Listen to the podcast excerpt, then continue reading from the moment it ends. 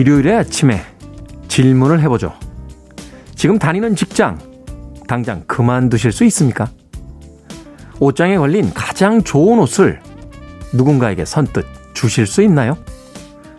맛있는 한 공기의 밥을 내려놓고 한 끼의 금식 하실 수 있겠습니까?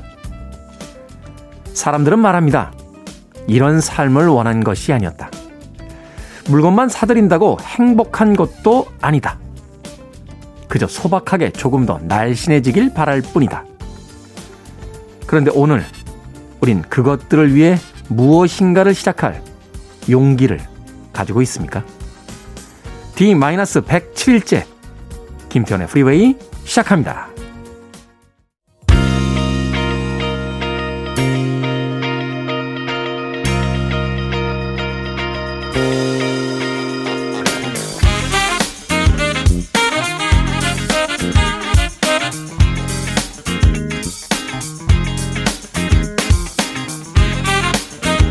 빌보드 Kid의 아침 선택 김태훈의 Freeway 저는 클 태 자 쓰는 태디 김태훈입니다. 자 오늘 첫 곡은 Brand New Heavies Midnight at the Oasis 네, 들려드렸습니다. 우리는 그냥 오아시스 오아시스 이렇게 발음을 했는데 영국 팀이라서 그런가요? 발음이 어, 예사롭지 않은데요. Oasis라고 발음을 합니다. Midnight at the Oasis 들렸습니다. 자, 일요일에 일부 음악만 있는 일요일로 꾸며드립니다. 좋은 음악들 두 곡, 세 곡 이어서 편안하게 감상하실 수 있도록 논스톱으로 들려드립니다. 자, 2부에서는요, 재즈피플 김광현 편집장님과 함께 또 Sunday Jazz Morning으로 일요일의 아침 좀 고급스러운 분위기 연출해 봅니다. 일요일 1, 2부도 함께 즐겨주시길 바라겠습니다. 청취자분들의 참여 기다립니다. 문자번호 샵 1061, 짧은 문자 50원, 긴 문자는 100원, 콩은 무료입니다. 여러분 지금 KBS 2라디오 김태원의 프리웨이 함께하고 계십니다.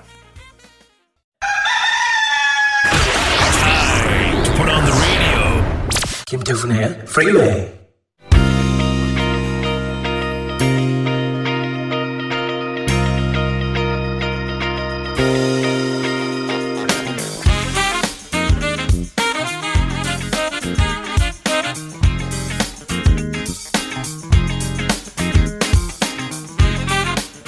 음악만 있는 일요일 일부 세 곡의 음악 이어서 듣고 왔습니다. 캐롤 킹의 Jazzman 그리고 로버트 팔머의 Every Kind of People 루퍼트 홈즈의 Escape The Pina Colada Song 들이었습니다. 이 Pina Colada Song은 Guardians of Galaxy에서 예, 새롭게 또 히트를 했었죠.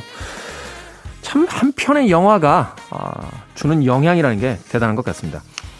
그 흥미진진한 영화를 극장에서 못 본 지 꽤 오래된 것 같습니다. 최근에 뭐 극장이 문을 다시 열긴 했습니다만 여전한 거리두기 예, 규칙이 지켜지고 있고 또 그러다 보니까 크게 흥행할 수 있는 영화들을 잘 개봉을 안 하는 것 같아요.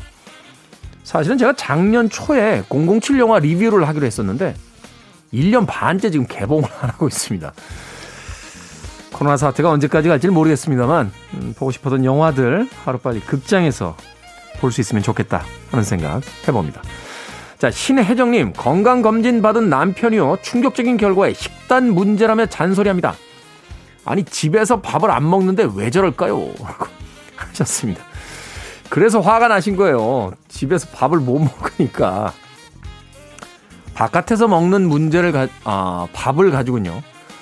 그죠? 바깥에서 사 먹는 밥을 가지고는 사실은 이 균형 잡힌 식단을 유지하기가 쉽지는 않습니다. 최근에 이제 현대인들이 당이라든지 또 뭐 심혈관 질환 뭐 이런 것들이 이제 중년 이후에 올라간다고 하는데 바깥에서 먹는 식당 음식들이 되게 건강보다는 이제 맛을 중심으로 만들어진 음식들이 많기 때문에요. 건강 지키기가 그렇게 쉽지만은 않죠. 더군다나 혼자 가서 밥을 먹는 게 아니라 여러 사람들하고 이제 같이 가기 때문에 또 음식을 자기가 혼자 고르기도 어, 쉽지는 않기 때문이죠. 신혜정님, 네. 건강검진에 충격받았다는데 아침이나 저녁 한 끼 정도 좀 같이, 예, 부부가 같이 만들어 먹을 수 있는 뭐 그런 아이디어를 내보면 어떨까 하는 생각, 먼 발치에서 한마디 예, 거들어 드립니다. 자, 김성준님, 사무실의 대리님이 자꾸 택배를 착불로 시키세요. 그러면서 현금이 없다면서 3천원, 4천원 빌려가고 안 갚습니다. 벌써 10번도 넘어요. 금액은 얼마 안 되는데 스트레스 받습니다. 하셨는데, 받아야죠. 안 받으면 계속, 계속 반복하실 거예요. 어이, 성준 씨, 혹시 3천원 있나? 하면, 네, 네, 과장님. 아, 대리님이었죠. 네, 대리님. 하고선, 아, 이번 3천원까지 해서 저한테 이제 3만 5천 원 주시면 돼요. 라고 이야기를 하십시오. 어? 아, 지난번에도 4천원, 지난번에도 3천원 해서 이번 끝까지 합치면 3만 5천 원 저한테 주시면 됩니다. 라고 무덤덤하게 이야기하셔야 돼요. 기분이 상한 듯이 3만 원 주셔야 되는데요. 이러면 아니 뭐 사람이 요즘 그 정도를 가지고 돈을 달라고 그래. 이런 이야기를 할 수 있기 때문에 무덤덤하게 기계적으로 사무적으로 건조하게 드라이 아, 드라이는 건조한 거죠. 예, 요런 표현 방식을 사용하시는 게 좋습니다. 아, 이번 것까지 3만 5천 원 주시면 돼요. 대리님. 하고 탁 돌아서 가는 겁니다. 옛날에 제가 다 썼던 거예요. 예. 강영금님, 테디 주말이라 대전 개족산엔 마라톤 하는 분들이 많습니다. 저는 뱃살과 싸우며 열심히 걷고 있습니다. 우리는 왜 뱃살과 싸워야만 할까요? 어, 예전에 제 친구는 야, 그 배 살이 뭐냐? 살 좀 빼라. 라고 했더니 자식, 이게 내 10년치 연봉이야, 임마. 10년 동안 열심히 벌어서 여기다 열심히 모아두고 있는데. 라는 이야기를 해서 어, 좌중을 빵 터지게 했던 적이 있는데 그 친구도 최근에는 어, 살 빼야 된다고 다이어트 하는 모습을 보여주더군요. 열심히 운동하면 좋죠. 또 좋은 몸매가 생기면 옷도 잘 받고요. 아무쪼록 뱃살과 열심히 싸워서 건강한 몸 되시길 바라겠습니다.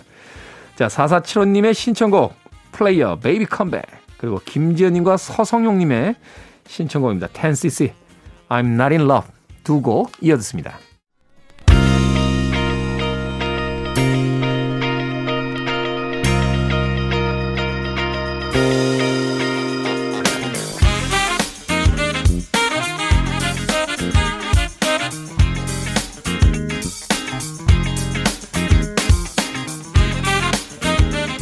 음악만 있는 일요일 두 곡의 음악 역시 이어서 듣고 왔습니다. 로니 케이님께서 신청해 주신 제프 로버의 Your Love Has Got Me 이어진 곡은 데이비 샌본 saxophonist죠.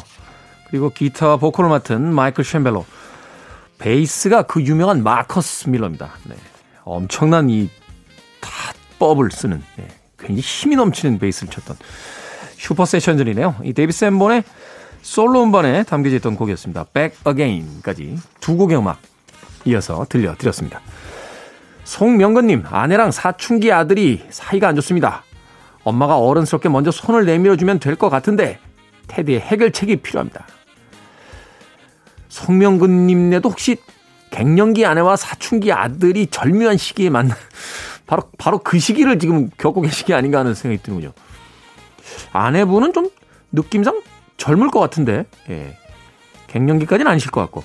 사춘기는요, 몇 번 이야기 들었습니다만, 이 부모로부터 독립을 하기 위해서 이제 아이들의 이제 정신세계가 변하는 그런 시기라고 해요. 근데 이제 어른들은 어제까지 착했던 아이가 갑자기 반항적으로 변하니까 막 당황해 하면서 그 아이를 다시 제자리로 돌려놓으려고 노력들을 하는 거죠. 안 돌아간답니다. 아, 그 제자리로. 거기서 성장을 해야 돼요. 성장을 해서 이제 다음 단계로 넘어가야 되는데 그걸 부모들이 자꾸 인위적으로 되돌리려고 하기 때문에 그래서 마찰들이 더 크게 일어난다고 합니다. 말하자면 이런 거죠. 어, 뱀파이어로 변한 사람을 자꾸 햇빛으로 끄집어내려고 하는 거예요. 얘가 적절치 않나요? 사춘기 아이들을 제가 뱀파이어라니 아, 망언을 사과드립니다. 될 수 있으면 이 시기엔 안 부딪히는 게 좋답니다. 감정을 섞지 않는 게. 예전에 그 미야모도 무사시가 쓴 오륜서라고 하는 병법서가 있어요. 제가 그거 한동안 열심히 읽었는데 그 책을 또 읽었던 사람 중에 한 명이 이제 최배달 선생님. 어, 너 소냐? 나 최배달이다. 하는 그 최배달, 최배달 선생님이신데 적과 싸울 때요. 이 머리빗으로 머리를 빗듯이 한쪽 방향으로 넘기듯이 그러니까 제대로 된 방향 그 사람의 공격 방향을 타고 가다가 반격을 가할 때는 엇박자로 가라는 거예요. 네, 엇박자. 말하자면 그 사람의 리듬에 말려 들어가면 안 된다는 겁니다. 그러니까 아이는 막 반항적이잖아요. 근데 엄마가 같이 소리를 지르면 안 돼요. 엄마가 막 그 아이가 소리를 지르거나 막 반항적일 때 그냥 차분하게 그래서 밥 안 먹겠다는 거지? 알았어. 하고서는 김을 확 빼버리는 거예요. 그래야 오히려 이 대립이 덜 하다 하는 이야기를 어떤 교육 전문가가 하는 걸 얼핏 들은 기억이 납니다. 엄마랑 사춘기 아들 사이에 지금 미야모도 무사시에 오륜석까지 등장할 일입니까 이게? 근데 이게 사춘기 맞고 있는 집에서는 굉장히 큰 고민이더라고요. 네. 조금 여유를 가지시고 한 발 뒤로 물러서 계시는 게 좋을 것 같아요. 사춘기 저도 겪어봤습니다만 제일 짜증나는 게 엄마가 막 문 벌컥벌컥 열고 들어오는 거예요. 뭐해? 하면서. 그거 알면, 그걸 알, 알면 뭐, 뭐 하실라고요. 그리고 그렇게 문 열고 들어오시면 애들이 안 하는 게 아니고요. 몰래 하게 돼요. 몰래. 예. 뭔지는 제가 잘 모르겠습니다. 하여튼 뭐 혼자서 게임을 하던 뭐 누가 채팅을 하던 예. 하여튼 뭐 그렇다는 이야기. 예. 기억이 잘 안 나요. 저도 사춘기를 지나간 지 한참 돼서 사춘기. 야 그때 그때 저희 어머니가 저하고는 안 산다고 하셨어요. 너랑은 내가 안 산다. 근데 그 이후에도 쭉 저랑 같이 오래 사셨습니다. 자, 음악 듣습니다. 시윈드의 음악으로 갑니다. The Two of Us 그리고 스티브 우드의 Still the Night까지 두 곡의 음악 이어드립니다.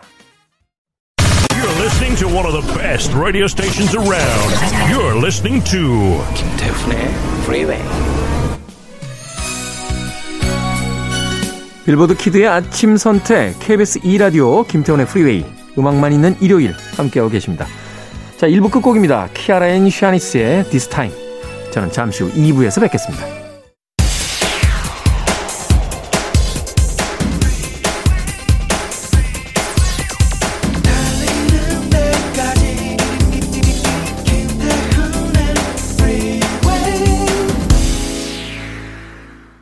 (5월 16일) 일요일 김태훈의 프리웨이 2부 첫 곡은 포플레이 피처링 엘 드바지의 곡으로 시작했습니다. After the Dance 들으셨습니다.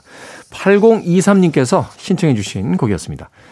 자, 2부에서는요. 예고해드린 대로 재즈피플 김광현 편집장과 함께 Sunday Jazz Morning으로 꾸며드립니다. 잠시 후 만나봅니다.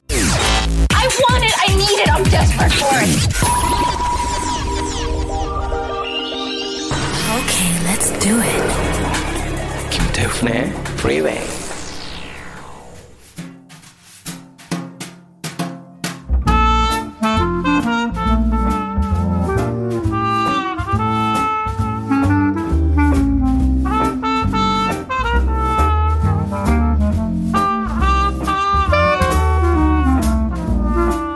시간이 멈췄으면 싶은 일요일 아침 감미로운 재즈로 그 아쉬움을 달래봅니다.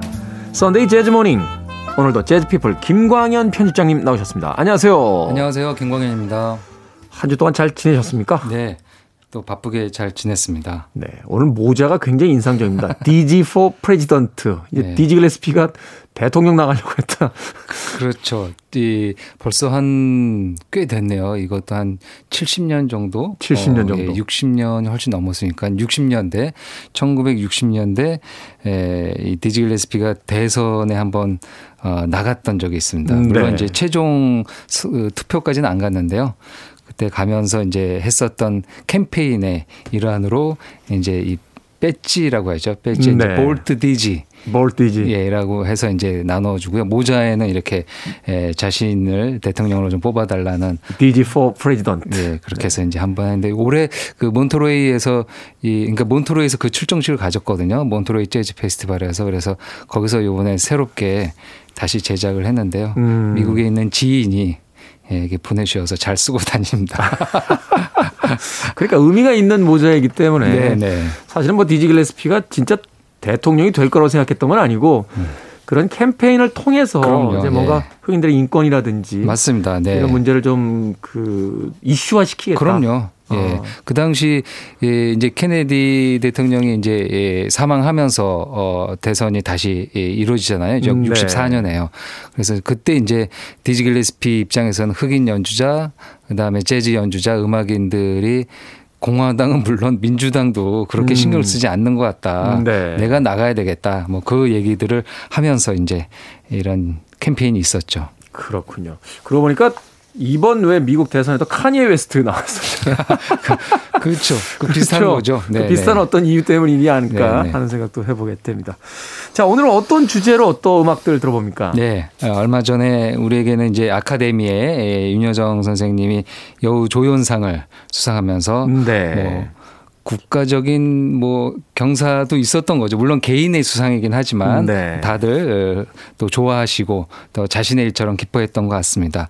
어, 재즈 특히 뭐 음악은 아무래도 이제 그, 그 빌보드나 그래미 상이 있는데요. 뭐 아카데미에도 음악 관련된 수상이 있긴 하지만 어, 재즈와 아카데미는 이렇게 딱히 접점이 있지는 않습니다. 사실 그렇죠. 그렇죠? 아카데미에서 네. 이제 음악상 받은 재즈 영화 몇 개 떠오르긴 합니다만 네. 주류라고 볼 수는 없죠. 없죠. 네. 그리고 음악도 뭐 작곡상에 그러니까 그 오리지널 스코어가 있을 수 있고 네. 뭐 곡이 있을 수 있지만 대체적으로는 그그 그 당시 유행했던 팝 대중음악의 경향을 갖고 있죠. 음. 뭐 디즈니 만화가 계속 수상을 한다든지 네. 그러니까 재즈 연주가 이제 거기에 들어가기는 어려운데요. 그러더라도 어, 잘 찾아보면은 또 아카데미와 재즈, 재즈 아카데미와 연관된 접점들이 있어서요. 오늘은 여우 조연상 수상을 축하드리면서 네. 어, 아카데미와 연관된 재즈 이야기를 골라봤습니다. 그러고 보니까 올해 아카데미에서 그 장편 애니메이션상을 받은 게 소울이군요. 그렇죠. 재즈 네. 뮤지션에 관련된 네. 영화였던 걸로 기억이 됩니다. 자, 첫 번째 곡 어떤 곡부터 들어봅니까? 네, 재즈 영화로 꼽을 때 저 예, 개인적으로도 가장 훌륭한 영화라고 생각되는데요.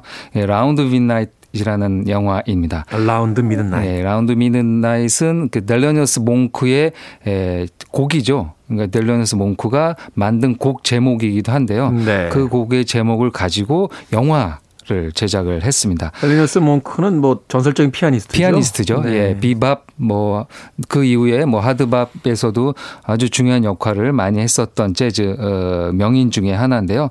이 몽크의 곡을 가지고 어, 재즈 영화를 만들긴 했는데요. 거기 이제 더 재즈적인 이유가 들어가는 건 남자 주인공. 남자 주인공. 예, 주인공을 재즈 연주자가 직접 연기를 했습니다. 아. 덱스터 고든이라는 덱스터 고든 섹스폰 예, 덱스터 고든이라는 모던 재즈의 뭐 테너 색스폰의 명인이죠. 예, 거장 중에 하나입니다. 덱스터 고든은 외모도 잘생기지 않았습니까? 네.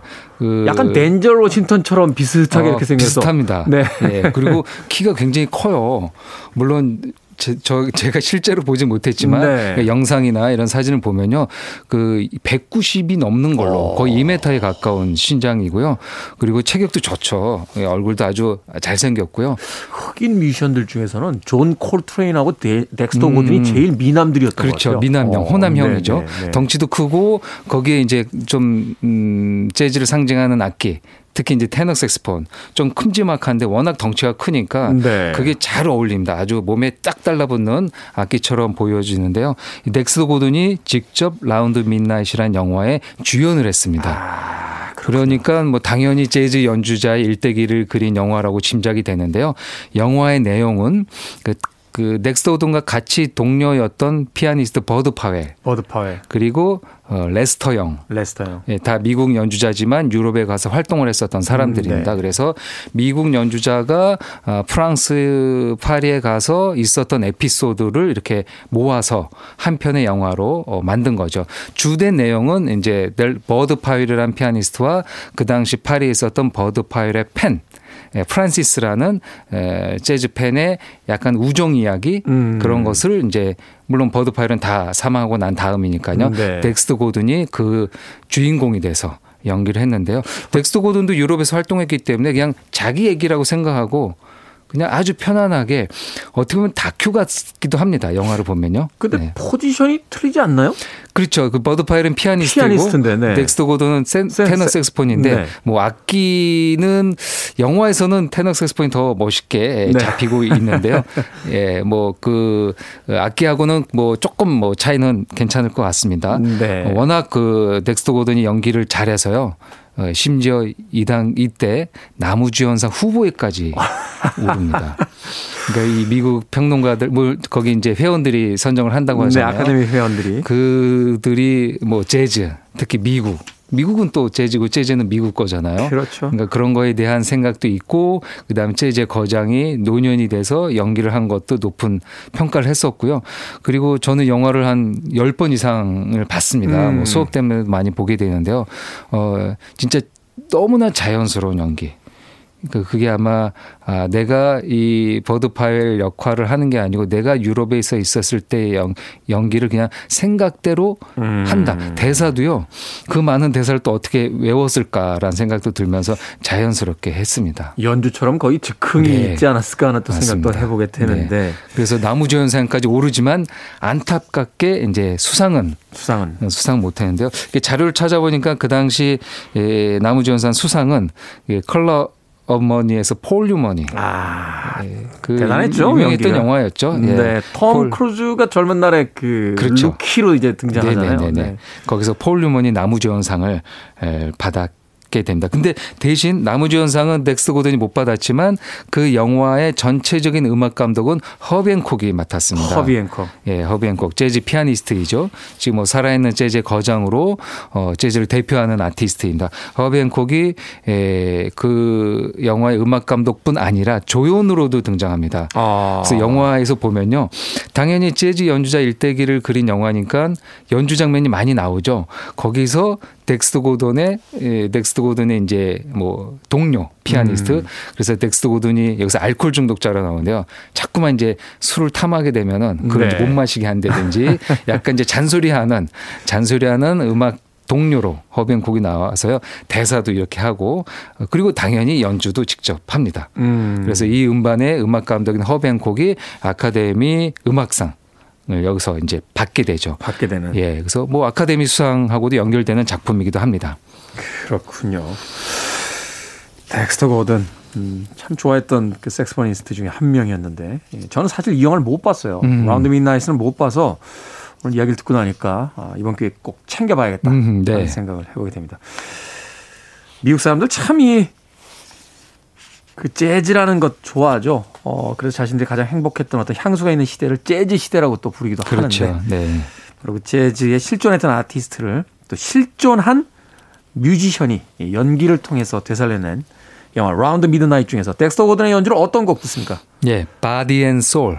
예, 명곡 을 덱스터 고든의 연주 그리고 피아노에는 허비 행콕 그다음에 베이스에는 피에르 미셸로라는 프랑스 연주자고요. 드럼에는 거장 빌리 히긴스가 연주합니다. 네. 덱스터 고든의 테너 색스폰 연주로 Body and Soul 듣습니다. 음악이 뭐, 이 덱스터 고든은 대가의 반열에 올랐던 아티스트이기 때문에 음악을 들 때 왜 그런 감정이 있잖아요. 좀 이렇게 불안불안하게 음악을 듣는 경우가 있고, 그냥 편안하게 자기 집 거실에 누워서 이렇게 음악을 듣는 듯이 편안하게 듣게 되는 경우가 있는데, 덱스터 고든의 연주도 역시 그렇지 않나 하는 또 생각을 맞습니다. 해보게 됩니다. 이때 음악상을 허비 행콕이 수상했다고 하는데 경쟁 상대가 영화 Mission이었군요. 엔니오 모리코네라는 누르고 허비 행콕이 아카데미 음악상을 받아냈던 영화 Round Midnight. 그렇죠. 이 당시에 이 그 라운드 라- 그 아카데미상을 받을 때 그 음악 계에서는 약간의 이제 아 그래도 Mission이 받아야 되지 않는가 음. 엔니오 모리코네가 계속 못 받았으니까요. 그렇죠. 그래서 이제 이또이 그 Round Midnight의 영화는 그 기존에 예, 만들어진 새로운 곡이 아니고 예전에 standard를 재즈 연주자들이 그렇죠. 연주하는 방식이죠. 물론 그게 재즈 어법이긴 하지만 그래도 그 창작곡 새로운 곡이 들어간 거에 더 점수를 줘야 되고 영화도 워낙 좋았고요. 그래서 이제 이 미션이 여기서 탈락될 때 많은 분들의 원성이 있었다고 합니다. 사실은 그래서요. 그 엔니오 모리코네가 영원히 아카데미 못 받을 뻔했어요. 근데 쿠엔틴 타란티노가 그렇죠. 예. 서부 영화 한 번만 더 하자고 하는 바람에 바람이 아니죠 덕분에 예. 말년에 드디어 아카데미 영화 돌아가시기 전에 예. 네, 받으셨었죠. 받았습니다. 그 기억이 나네요. 자, KBS 2라디오 김태훈의 Freeway 오늘 재즈피플 김광현 편집장님과 함께 Sunday Jazz Morning 오늘은 아카데미 시상식과 관련된 재즈 음악 들어가 보고 있습니다. 다음으로 들어볼 곡 어떤 곡입니까? 네. 음, Mo' Better Blues라는 영화가 되겠습니다. 이 영화는 뭐 제일 먼저 떠오르죠. 네, 뭐 재즈 영화, 그 다음에 재즈 주인공들이 영화를 이끌어 가고요. 음악도 워낙 유명하고 아마 국내에서는 영화는 보신 분들이 많지 않더라도 이 곡 한 번은 다들 들으셨고. 뭐 라디오에서 뭐 엄청나게 나왔습니다. 네, 뭐 학교, 뭐 TV, 그 다음에 라디오, 그리고 어, 어느 예능 프로에서도 어, 이 곡을 연주하는 걸로 어, 아마 이 곡을 썼던 걸로 기억이 납니다. 이제 네. 무한 그 프로에서요 연주자들이 예, 이렇게 같이 협업해서 연주 악기를 연습하는 에피소드가 있었는데요. 그때 네. 연주한 곡이 이 Mo' Better Blues였었죠. 그 에피소드는 못 보긴 했습니다만 가능했을까요? 어, 뭐 약간 어, 우리가 흔히 말하는 이제 그 삑 소리가 많이 나긴 했지만 정상적인 소리는 안 났지만 네. 그래도 연주는 했었습니다. 음. 뭐 워낙 그 어, 우리가 듣기에 되게 인상적인 곡이죠. 어, 얼핏 들으면 우리의 대중가요 선율도 있습니다. 음. 거기에 가사를 붙여서 노래하면은 우리의 우리 옛 노래 같다는 느낌도 들고요. 심지어 이 곡을 그 유복성 우리 타악기 연주자 네. 유복성 선생님은 즉석에서 이 곡을 연주할 때마다 가사를 붙여서 막막 scat처럼? 부르세요. 예, scat처럼. 어, 그 당시에 뭐 에피소드나 자신의 기분에 따라서 음. 그러니까 그 정도로 우리가 되게 친숙하게 느끼는 곡인데요. 어, 이 곡의 남자, 이 영화의 남자 주인공이 덴젤 워싱턴이죠. 덴젤 워싱턴. 이 덴젤 워싱턴은 어, 아카데미에서 남우주연상을 두 번 탄 유일한 흑인 배우 라고 하더라고요. 네. 예, 뭐 한 번 탄 사람들은 이제 몇 명 있는데요. 그렇죠. 예, 두 번 탄 상은 유일하고요. 그리고 뭐 지금 누가 뭐래도 뭐 가장 아, 이슈가 되는 주인공이 되는 흑인 남자 배우라는 생각이 듭니다. 음, 네. 아, 그 연, 그리고 이제 또 다른 음, 같은 동료로 나오는 음, 연주자는 웨슬리 스나이프스. 웨슬리 스나이프스가 아, 가라테를 안 한 거의 유일한 그렇죠. 몇 안 되는 몇 안 되는 작품 중에 하나인 것 예, 같아요. 약간 이제 스- 그, 스- 그 격투하는 영화에 액션 많이 스타잖아요, 나오잖아요. 예. 그런데 네. 여기에서는 테너 색스폰 연주자로 나오고요.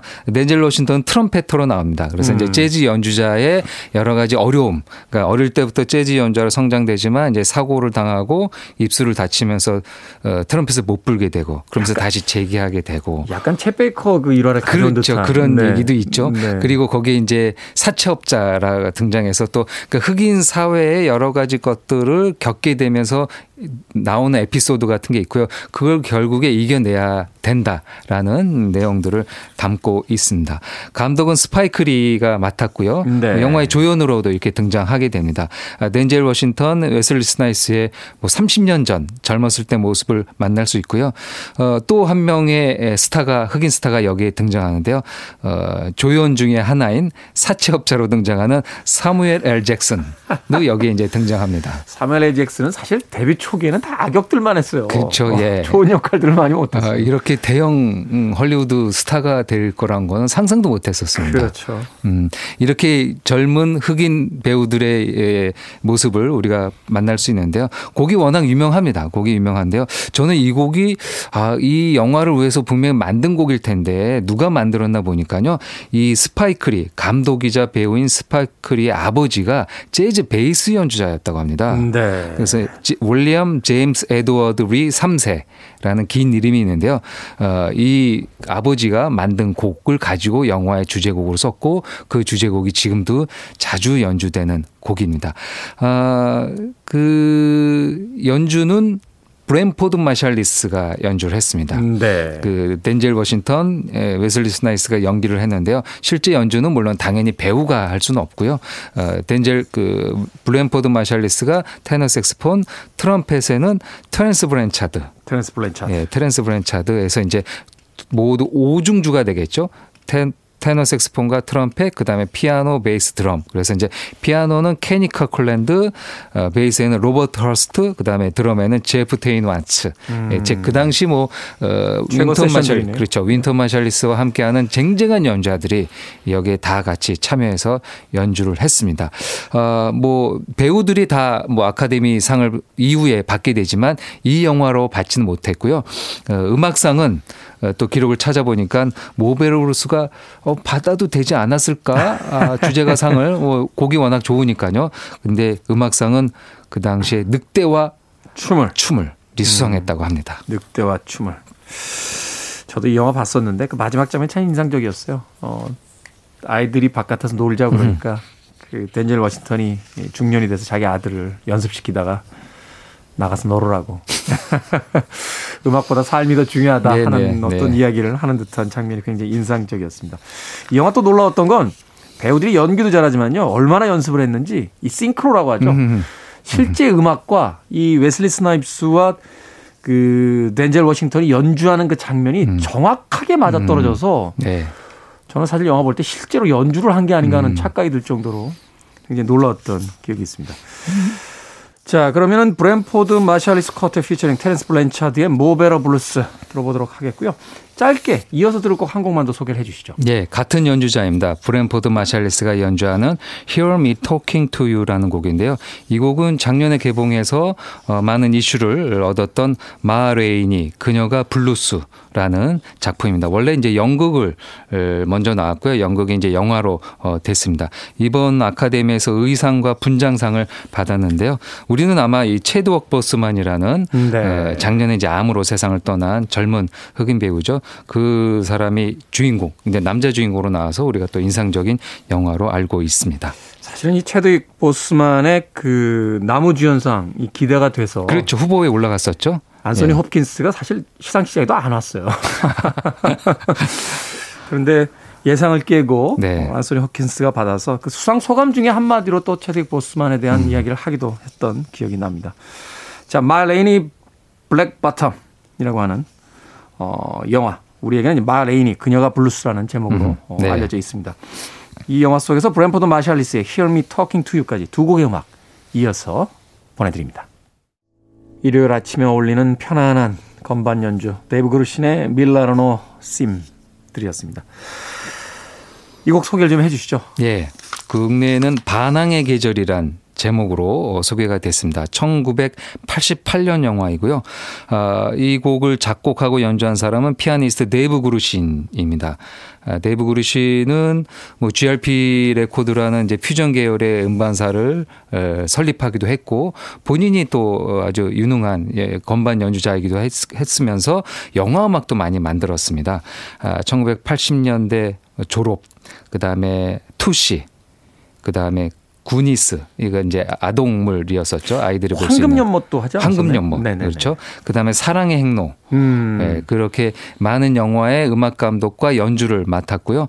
어 이 88년에 반항의 계절로 어, 드디어 아카데미 음악상을 음. 수상을 하기도 했습니다. Milagro theme 이게 예. 반항의 계절이라는 제목으로 우리에게는 개봉을 했었군요. 네. 네. 근데 이 작품 들으셨던 곡은요 피아노 독주로 되어 있는데요. 어, 이 곡은 데이브 그루신이 영화 음악을 만든 곡을 본인이 2004년에 피아노 독주집으로 다시 연주를 했습니다. 음. 그래서 지금 들으신 연주는 영화에 사용됐던 건 아니고 그 이후에 데이브 그루신이 다시 녹음한 피아노 솔로 버전이라고 보시면 될 것 같습니다. 네. 사실 이 데이브 그루신 엄청난 음악가죠. 네. 어, 영화 음악 쪽에서는 뭐 우리가 엔니오 모리코네 정도 이제 떠올리게 음. 되는데 재즈 뮤지션이면서도 정말로 많은 영화에서 음, 아름다운 맞습니다. 음악들. 네. 저는 사실 그 Fabulous Baker Boy 네, 사랑의 영화, 행로. 네, 사랑의 네. 행로라고 우리에게 이제 개봉명이 그렇게 돼 있었는데 그 영화 굉장히 좋아했거든요. 네. 미셸 파이프 저는 캔텍 마이 아이스 오프 유 수많은 버전 중에 음. 이 사랑의 행로에서 그 미셸 파이퍼가 음. 그 피아노 앞에서 부르는 버전을 제일 좋아해요. 음. 어. 근데 사실 아쉽게도 OST에는 담기질 않아서. 음.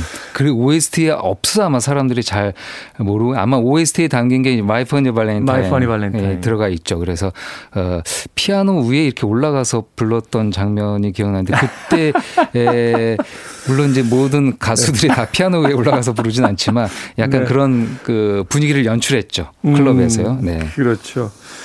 그때 또 그 남자 배우가 직접 또 피아노를 네네 네, 맞습니다. 실제로 형제인데 네. 영화 속에서도 형제로 나와서 피아노 연주하는 장면이 굉장히 멋있었던 기억이 납니다. 데이브 그루신의 Milagro theme 연주 음악으로 들으셨습니다. 자 일요일의 코너죠. Sunday Jazz Morning Jazz People 김광현 편집장님과 함께하고 있습니다.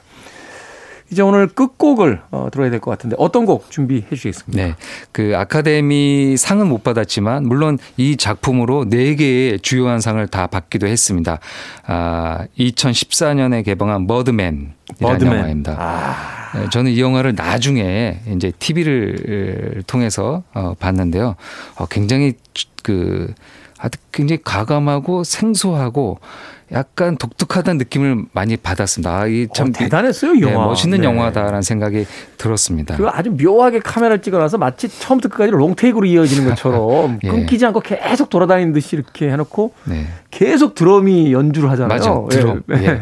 그래서 연기 영화에 집중하신 분들은 이제 마이클 키튼의 아주 그 신경질적인 메소드 연기 에 빠졌을 텐데요. 저는 이 영화를 보면서 예, 여기 음악을 누가 연주했냐면요. 음악에 집중하게 되는데요. 안토니오 산체스라는 드러머입니다. 안토니오 산체스. 산체스. 보시면 드럼 연주가 시종일관 나옵니다. 그게 이제 그 고저를 만들거든요. 네네. 격렬하게도 갔다가 아주 잔잔하게도 치다가 네. 계속 드럼이 이어져서 네. 야 이거 참 묘한 영화적 실험이다라는 그럼요. 생각을 했던 예. 기억이 있는데. 클래식 음악도 중요한 지, 부분을 차지하고 그래서 이제 클래식 음악과 아, 재즈 드럼의 솔로 연주가 음. 이제 OST를 그 만들고 있는데요. 여기 이제 이 안토니오 산체스가 드럼을 연주인데 이 안토니오 산체스가 누구랑 연주했느냐가 중요합니다. 재즈에서는 네.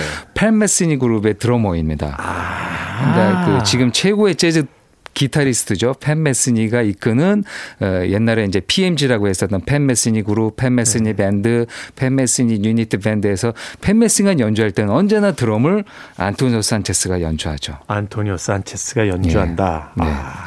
아주 뛰어난 음악인이고요. 원래 멕시코 출신이고 멕시코 음대에서 클래식을 어, 타악기를 전공을 하고 뭐 재즈를 다시 공부하고 뭐 지금 이제 가장 아, 뭐 어떻게 보면 잘 나가는 재즈 드러머죠. 네. 이렇게 영화 음악을 맡아서 드러머가 하는 건 쉽지 않은데요. 그렇죠. 타악기 예. 연주자가 영화. 음악을 맡기 쉽지 않은데. 맞습니다. 그래서 좋은 음, 반응을 얻었고 재즈 팬들은 다 아카데미에서 상을 받길 원했지만 또 그 거기서 이제 조금 분류하는 게 있다고 합니다.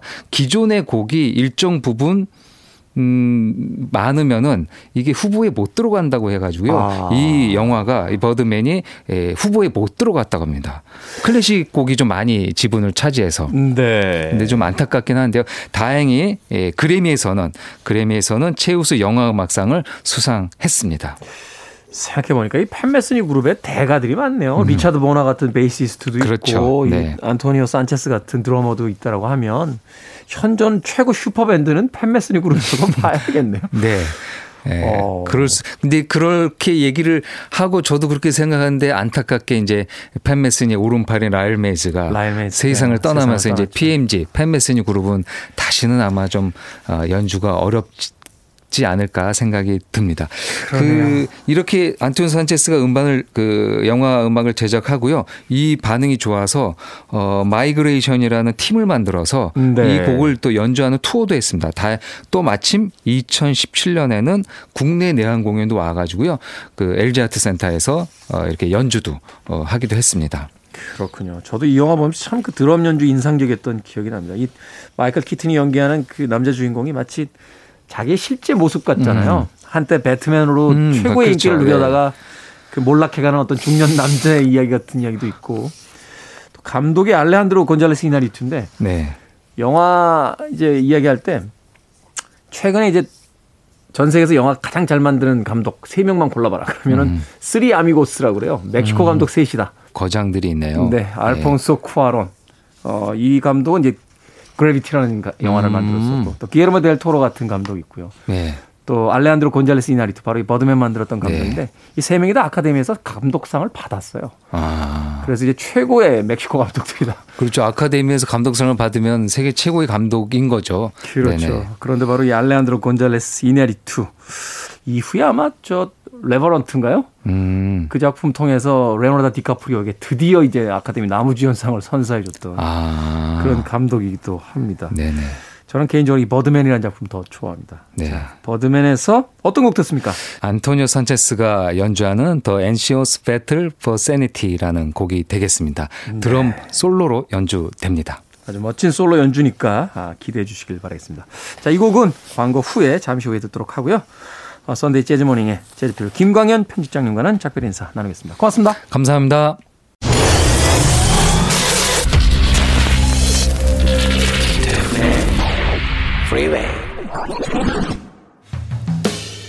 KBS 2라디오 김태훈의 프리웨이 D-107일째 방송 이제 마칠 시간입니다. 안토니오 산체스의 The Anxious Battle for Sanity 들으면서 저는 작별 인사 드립니다. 내일 아침 7시에 돌아오겠습니다. 고맙습니다.